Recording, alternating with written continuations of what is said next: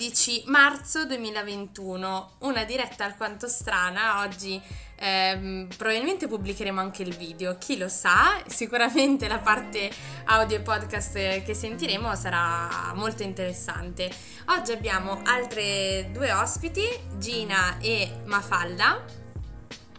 Ciao ragazze. Ciao. Ovviamente, come sempre, ci sono anche le mie fantastiche ragazze, quindi Erika, Chiara, Jazz. Ciao ragazze. Buonasera. Allora, io mi devo ricordare che stiamo facendo anche la registrazione video, perché sennò faccio cose strane. Vabbè, a, par- a parte questo, è stato sicuramente un'impresa iniziare questa puntata, ma siamo comunque molto cariche puntata tutta al femminile, bellissima questa, questa cosa, reduci da, dalla festa della donna. Io comincerei, però non voglio uscire dal tema perché sennò comincerei a farvi anche la domanda del siete d'accordo che esista la festa della donna? Ne parliamo in un'altra puntata. Oggi parleremo di eh, scomodo, ma soprattutto di un articolo in particolare di cui si sono occupati Gine Mafalda insieme a un team. Eh, prima di fare ciò, però, ovviamente eh, raccontiamo un po' ai nostri ascoltatori la realtà di Scomodo, eh, che cos'è, dove nasce e di che cosa, di che cosa si tratta. Allora, in due parole cercherò di essere breve.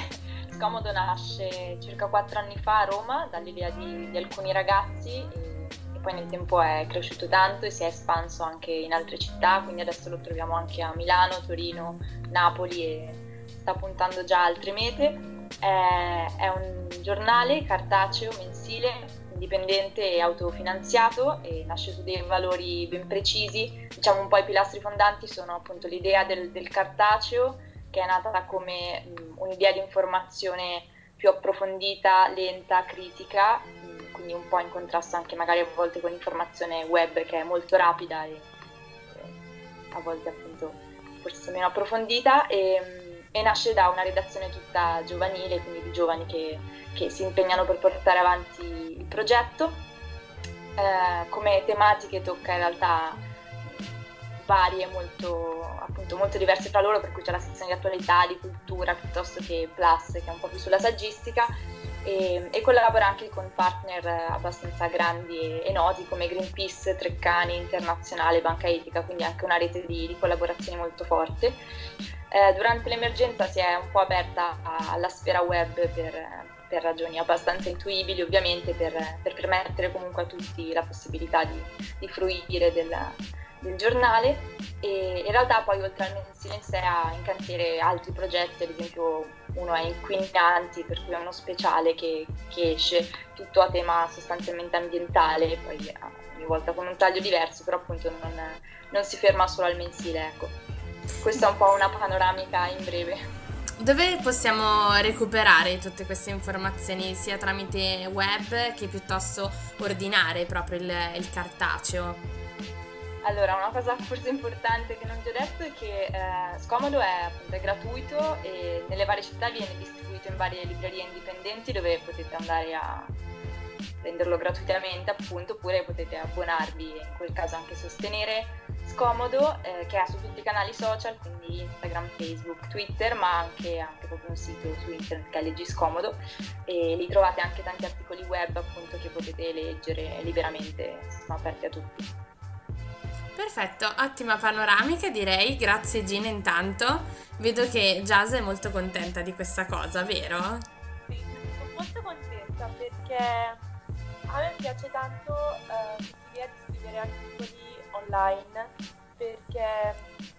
io che ci crediate o no non ho mai comprato un giornale in tutta la mia vita ma sono appassionata di articoli uh, quindi quando ho capito un po' più piccola di adesso, che comunque c'è la possibilità di mettere questi articoli online e si è aperto un mondo, quello dei blog, tutte queste cose online quindi mi sento a casa adesso. Re- però comunque ricordiamo anche che eh, Scomodo è molto cartaceo, anche perché è, è, è, molto particolare perché è gigantesco. Un giorno ragazze ve lo porto. E molto molto carino. Io la prima volta che lo vidi fu grazie ad Alice Montalbetti, che tra l'altro saluto, e eh, era un po' all'inizio di quello che poi sarebbe diventato scomodo qui a Milano. Quindi sono molto contenta che poi il progetto abbia iniziato a prendere piede e forma anche in questa città e eh, infatti l'articolo di cui parleremo oggi va un po' nel cuore, anzi soprattutto nel cuore di Milano, eh, perché parla eh, del tema delle case abusive e del problema appunto delle abitazioni per chi si trova in difficoltà qui a Milano. Mm, mi ricordate il titolo dell'articolo che non ce l'ho sotto mano oppure lo recupero io in velocità rapidissima? Allora, è blocco sfratti, sgomberi edilizia popolare, la questione abitativa a Milano e le conseguenze dell'emergenza sanitaria. Esatto. Esatto. Esatto, quindi eh, intanto vi chiederei di farci un piccolo, una piccola introduzione su questo articolo che appunto è molto lungo a differenza di magari gli articoli a cui siamo abituati che sono un po' superficiali, invece questo va molto a fondo su tante tematiche tocca tanti, tanti aspetti. Volete introdurci qualcosina anche sulla metodologia di lavoro che avete utilizzato, quanto tempo ci avete impiegato e com'è stato anche lavorare in gruppo? Sì, allora noi eravamo un team anche lì tutto, tutto al femminile di sei ragazze con una, una redattrice che insomma ci coordinava un po' e siamo partite proprio dall'emergenza sanitaria, quindi dalle conseguenze che questa emergenza sanitaria ha avuto sulla situazione, del, sulla situazione abitativa a Milano, quindi su come i vari decreti abbiano gestito la difficoltà che le persone possono incontrare in questo periodo mm, più, ancora più eh, che in altri di avere accesso a, alle, alle, abitazioni, al diritto insomma alla casa. E partendo da questa, appunto, da questa situazione di emergenza poi siamo andati a vedere cosa sta dietro, eh, quanto dietro a questa situazione che adesso appare più drammatica che mai ci siano problemi, ci siano problemi strutturali che affondano le loro radici insomma, in, in, fenomeni che si, verificano, che si verificano ormai da tempo. Insomma. Quindi abbiamo innanzitutto analizzato a livello proprio giuridico cosa, cosa prevedessero i, i, decreti in questo periodo, sia a livello di sfratti che di sgomberi, quindi quello che prevedevano o non prevedevano i, i decreti e poi una riflessione più in generale invece su, sull'offerta di edilizia popolare a Milano, quindi su come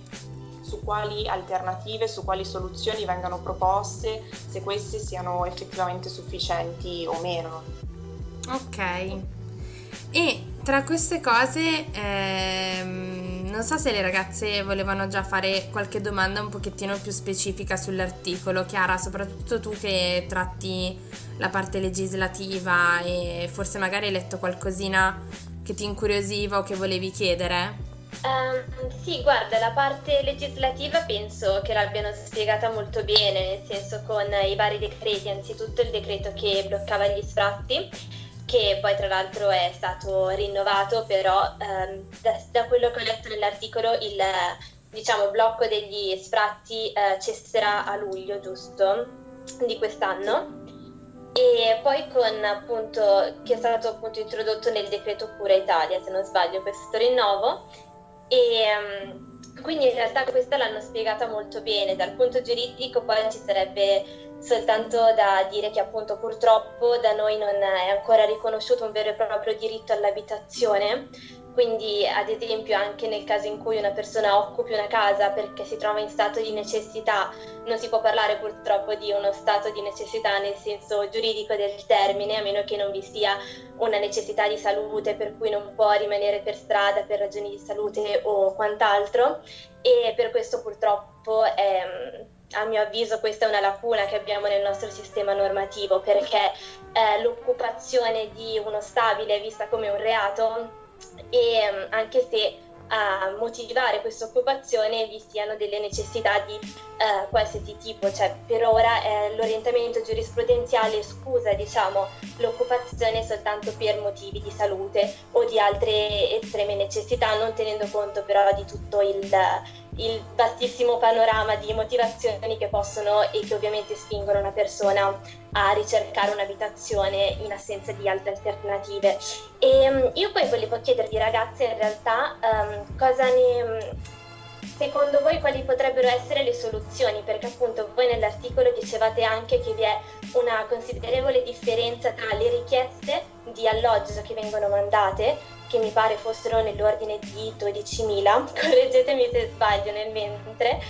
e invece gli alloggi disponibili che erano mi pare 2500. Secondo voi quali potrebbero essere le possibili soluzioni a questo problema che alla fine è un problema purtroppo più che mai attuale con la questione Covid, quindi ehm, si dovrebbe magari investire in edifici abbandonati per appunto eh, ricavare degli spazi da questi edifici, ci sono già degli edifici magari che potrebbero essere adibiti ad abitazione ma che non vengono sfruttati, insomma volevo chiedervi un po' su questo punto qui delle possibili soluzioni. Allora parto io dicendo magari qualcosina, poi appunto Mafalda eh, aggiunge resto, ehm, secondo me una delle principali problematiche è proprio appunto il sistema di gestione. Quindi da un lato i numeri che, come appunto abbiamo cercato di spiegare nell'articolo, sono un po' discrepanti rispetto alle necessità reali e questo sicuramente è un problema di base. Mm, dall'altro però eh, di recente il comune ha cercato anche in parte di, di investire per, per eh, riqualificare, sistemare eh, alloggi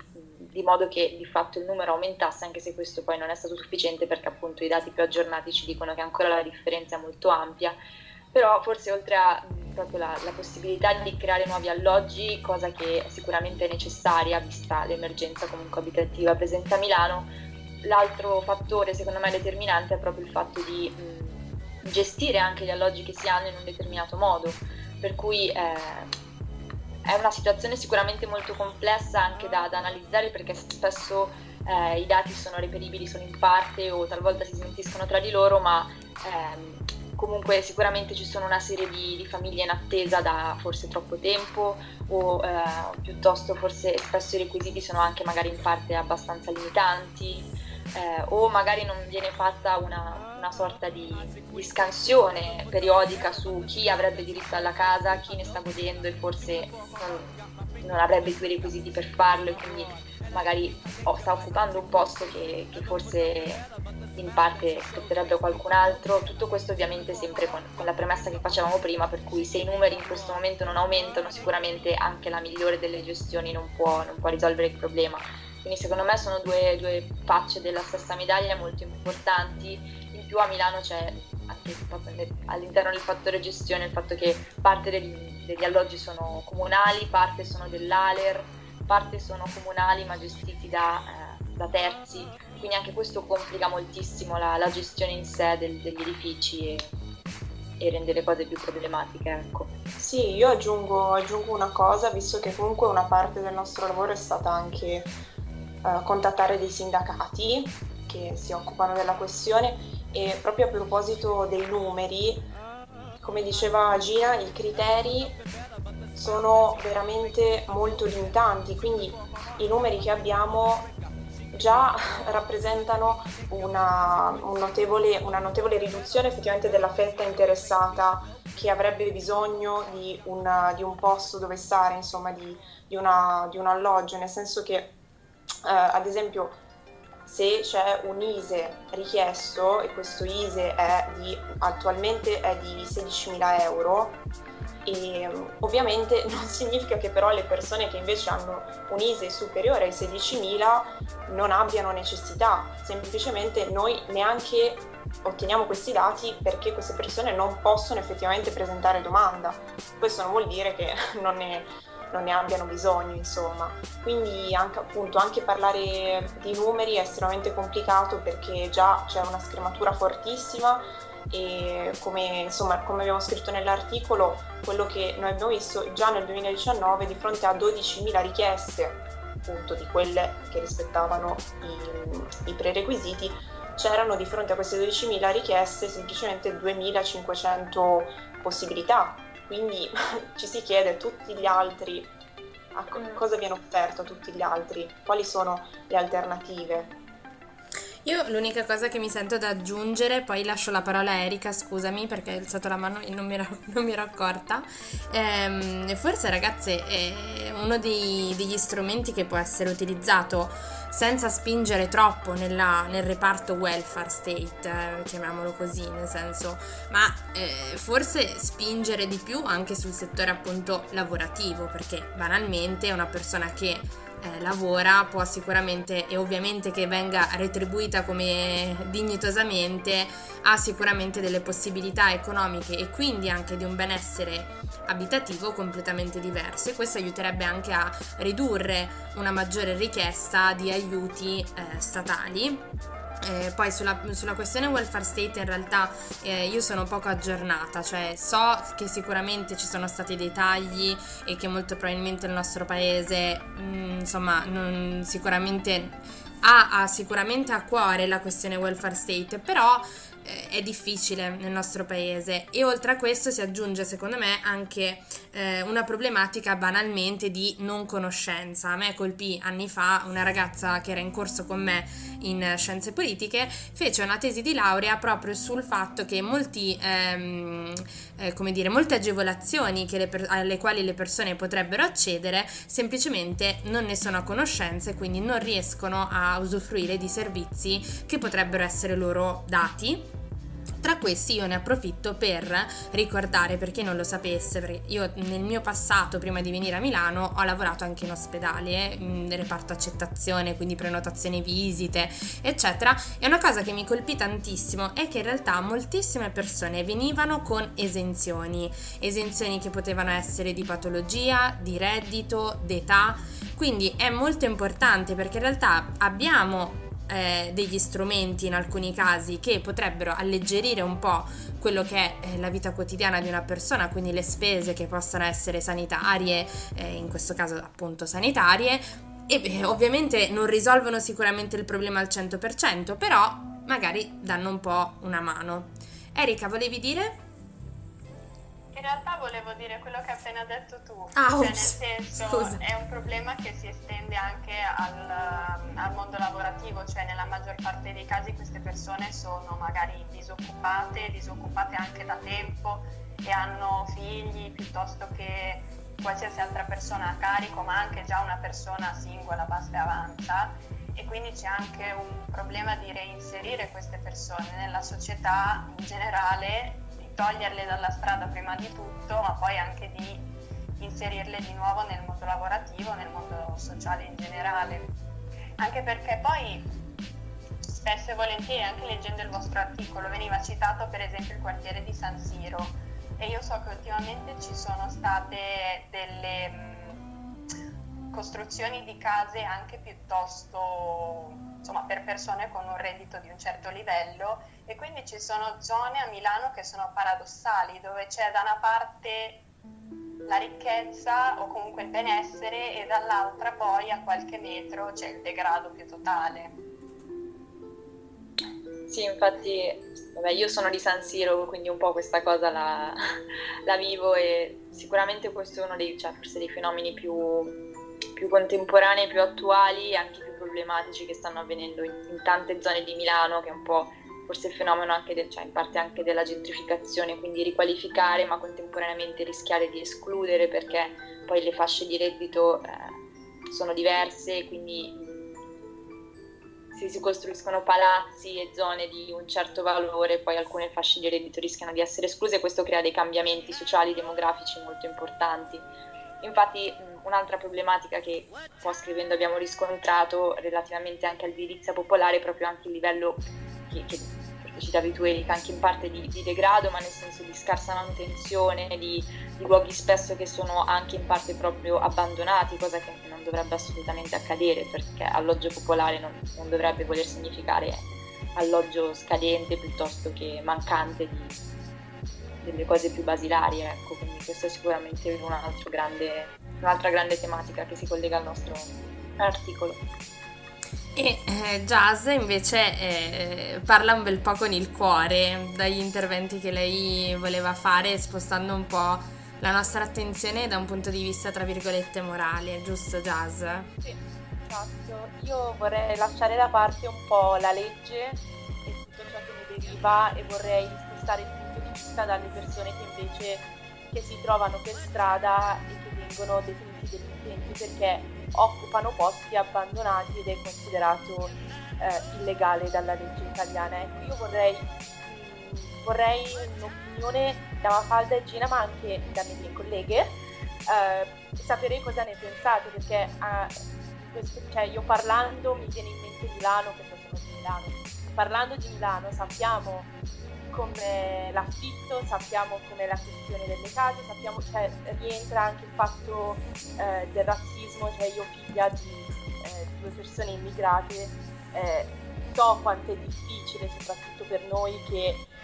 non siamo al 100% italiani, eh, poter avere una casa, poter affittare una casa,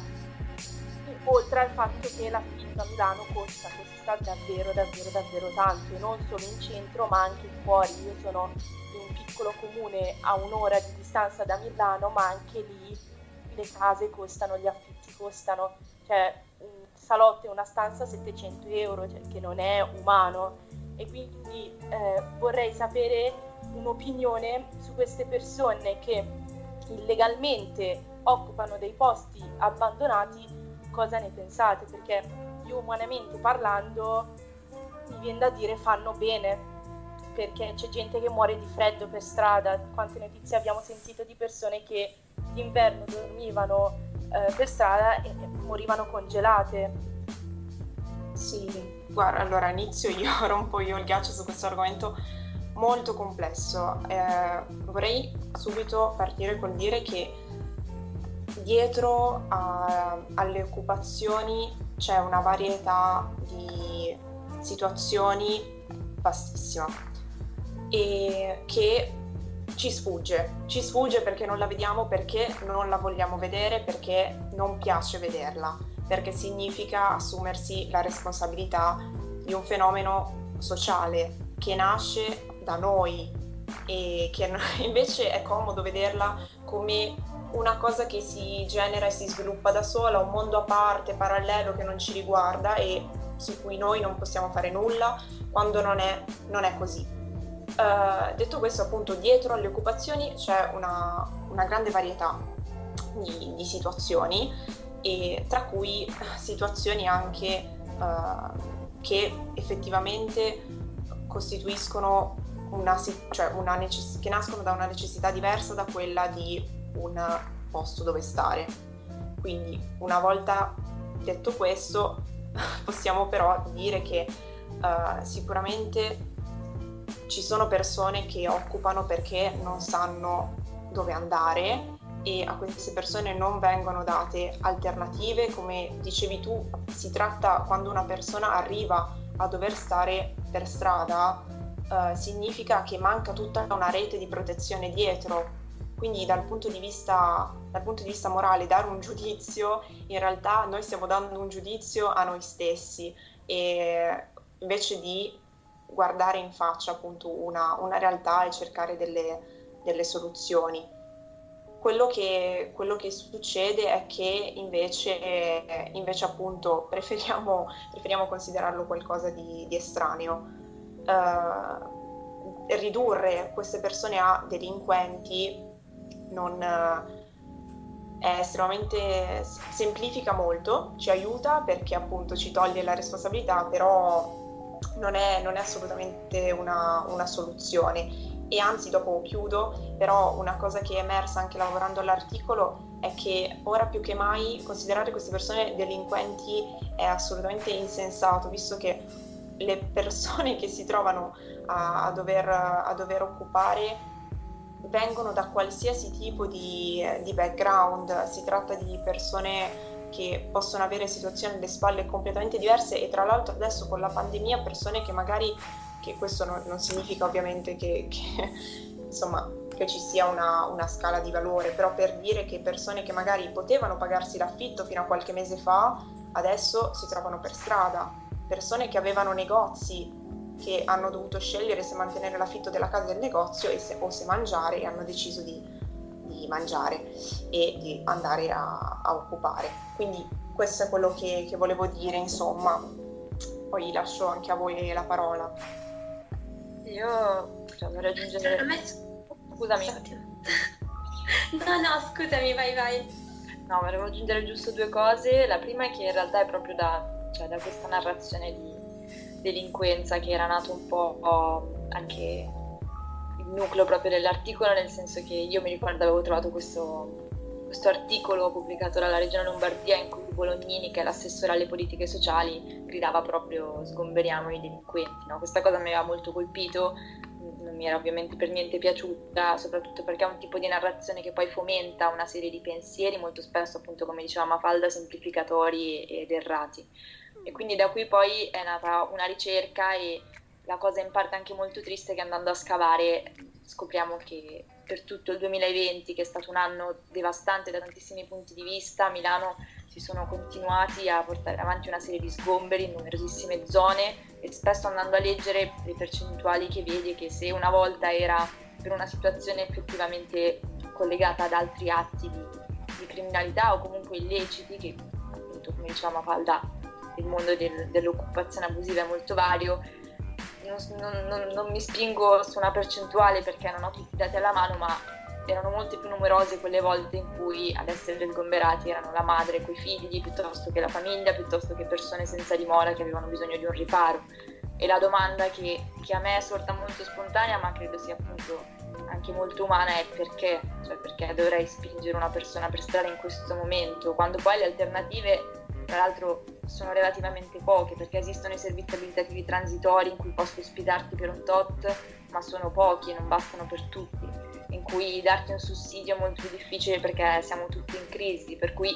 viene veramente da chiedersi qual è la prospettiva con cui stiamo agendo, qual è la prospettiva con cui guardiamo la città e il comune che intenzioni ha anche rispetto a queste tematiche. Ecco. Esatto, io stavo per dire esattamente quello che poi hai detto tu, ossia che del vostro articolo una delle cose che mi ha stupita in negativo purtroppo di più è proprio che durante il Covid gli scomberi sono aumentati, nel senso che eh, appunto come dicevi tu non si capisce il motivo perché da una parte siamo in una situazione di emergenza sanitaria dove i poveri sono diventati ancora più poveri e anzi alla, poi uso poveri per appunto semplificare e alla, diciamo, alla classe sociale che purtroppo in questo periodo si trova in una situazione di povertà si sono aggiunte ancora più persone. Quindi è paradossale che vengano sgomberati in questo momento anche perché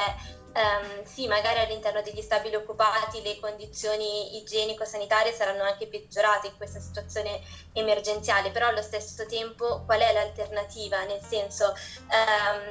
um, se metti una persona in strada, cioè che cosa succede poi? Anche perché appunto è un, una situazione veramente di emergenza in cui um, secondo me uno sgombero non trova in nessun modo, in nessun senso una giustificazione perché è una situazione in cui al contrario ci si dovrebbe unire, si dovrebbe cercare di um, ristabilire un minimo di giustizia sociale e di garantire comunque condizioni dignitose a tutti, a maggior ragione, questo sempre a maggior ragione in una situazione di emergenza. Quindi io davvero non,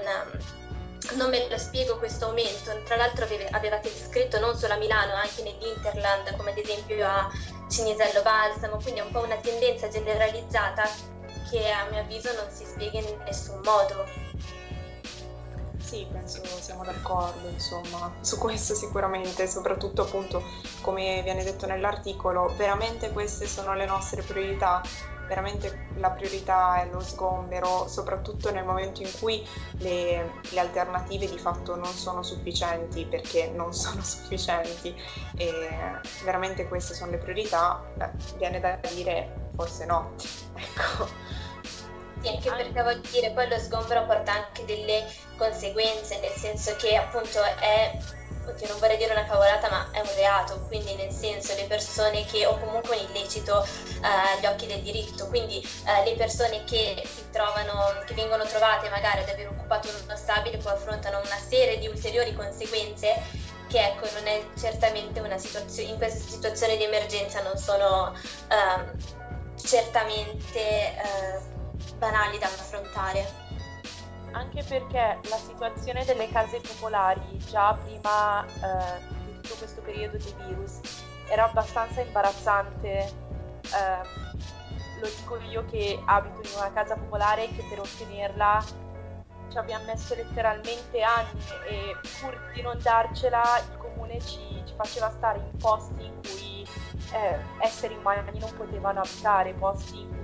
una famiglia con dei bambini non poteva assolutamente stare e quindi penso che questa situazione di, di virus abbia peggiorato la vita letteralmente eh, un po' a tutti, abbia peggiorato quello che era già peggio e terribile. Io penso anche che Poi tra l'altro appunto sia... come dicevate sgomberi e case popolari sono correlati, no? nel senso che eh, le case popolari sono una situazione diciamo eh, giuridicamente legittima, quindi eh, le famiglie o comunque eh, le persone che si trovano al di sotto di una determinata soglia di IS richiedono un alloggio popolare, le persone che non riescono a ottenere questo alloggio popolare magari eh, si costrette da eh, appunto estrema necessità per cui non, non, hanno alternative, magari occupano uno stabile, ma nel momento in cui uno stabile viene sgomberato si crea una situazione di emergenza. Queste persone non potranno poi richiedere un alloggio popolare perché eh, appunto l'essere trovati in, come scusate aiutatemi un pochino con le parole l'essere trovati in una situazione in cui si è occupato uno stabile preclude diciamo la richiesta di alloggio popolare e quindi è un circolo vizioso, sono in realtà molte, fa- molte facce della stessa medaglia, della stessa emergenza abitativa in cui adesso con la situazione Covid ehm, si è ancora più aggravata. Sì, inoltre l'altra, l'altra cosa particolare è anche che molto spesso chi occupa occupa case popolari, quindi anche il rapporto tra chi ha ottenuto una casa popolare aspettando e chi in quel momento per estrema necessità o altre ragioni occupa è molto spesso particolare e delicato perché a volte si crea una convivenza, a volte si crea un contrasto, non è, non è così scontato neanche questo, quindi è, una, cioè, è tutta una situazione particolarmente problematica e ricca di tantissimi fattori e punti di vista che vanno considerati. Ecco. Erika, tu stavi dicendo qualcosa prima? No, volevo solo chiudere il quadro dicendo che mm, è tutto vero, però purtroppo ogni tanto in queste situazioni, soprattutto di comunità, cioè se si crea uno stabile in cui ci sono più persone che trovano rifugio nella diversità, magari troviamo anche soggetti mm, pericolosi, tra virgolette, cioè legati alla criminalità, legati poi, come sappiamo benissimo, al giro di droga e quant'altro. Quindi da una parte è vero che è, cioè, è come togliere la dignità a una persona che era in strada, si rifugia da qualche parte perché magari non vuole beccarsi la pioggia in testa tutta la notte o perché fuori fa un freddo cane, eccetera, eccetera però è anche vero che bisogna allo stesso tempo smantellare zone che magari rischiano di diventare pericolose e che più lo diventano meno la gente interviene perché magari ha anche paura di farlo e quindi il degrado aumenta sempre di più, cioè mi sembra che ci sia più di un circolo vizioso per il quale cioè, bisognerebbe intervenire ma forse anche con un po' più di forza da parte di, degli enti di competenza che può essere il comune, che può essere lo Stato in casi di magari di territori più, più importanti. Sì, anche perché vai, vai, vai tu. No, sì, no, che semplicemente anche ovviamente arrivare ad essere in quelle condizioni significa essere marginalizzati e, e quindi anche lì allo, allo, stesso tempo chi si trova in una condizione di mar- marginalizzazione deve fare qualcosa deve, e la criminalità spesso offre soluzioni che non vengono date da altre parti, quindi anche lì si alimenta tutto, tutto quanto. E infatti per questo dicevamo una situazione estremamente complessa su cui comunque i dati sono pochi e diciamo che non c'è neanche particolare interesse nel fare chiarezza, nel dare quadri più complessi e quindi ci troviamo insomma a, a discuterne così. Sì, io volevo solo fare una minuscola aggiunta e parlare di un circolo virtuoso, anche così per una nota un po' più di speranza, cioè il fatto che effettivamente ci sono moltissime problematiche e insufficienti risposte da parte soprattutto del comune, quindi di chi dovrebbe gestire la situazione, ma un po' in quest'anno di pandemia si è visto, Milano si è anche attivata tanto dal basso, quindi con circoli di mutualismo, di solidarietà che per fortuna spesso hanno secondo me tamponato e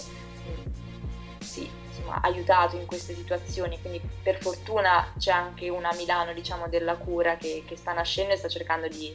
di crescere, di resistere, che sicuramente si inserisce in questi meccanismi in modo appunto virtuoso e, e positivo. Va bene. Che bello, chiudiamo la puntata con una nota di speranza e... Meno male. e speriamo che si riesca a risolvere questa situazione sia con ovviamente un intervento del comune, dello Stato, degli enti competenti che deve essere indispensabile e che si riesca fin, finché non si avrà un intervento deciso in questo senso a, come dicevi tu, tamponare un po' um, questa situazione di emergenza. Sì, esatto. Grazie mille ragazze Mafalda e Gina di essere state con noi, quindi invitiamo i nostri ascoltatori insomma a dare un'occhiata per la prima volta, magari per alcuni eh, al giornale di Scomodo che ricordiamo essere gratuito, quindi la trovo veramente un'iniziativa molto molto bella a costo zero, quindi perché no? E mm, così da avere tutti un po' un'informazione un pochettino più approfondita rispetto alla insomma quella che sta diventando un po' un'abitudine che spero abbandoneremo presto, cioè quella di informarsi un po' superficialmente. Eh, Chiara, Erika e Jazz, io come sempre mh, mm, grazie mille anche a voi di questa puntata di nuovo insieme. Non so se volevate grazie. aggiungere qualcos'altro. No, no, direi che chiudiamo così. Ok. E... vi, vi ringraziamo di averci invitati, comunque di averci ascoltate. Eh, magari sì, sarà la prima di una... Grazie per averci portato appunto queste testimonianze magari sarà anche la prima di una serie di, di, collaborazioni, chi lo sa. E quindi grazie di aver fatto luce anche su un tema così tanto delicato e speriamo insomma che le cose migliorino e vadano insomma per un verso migliore. Grazie a tutte ragazze, alla prossima puntata. Ciao!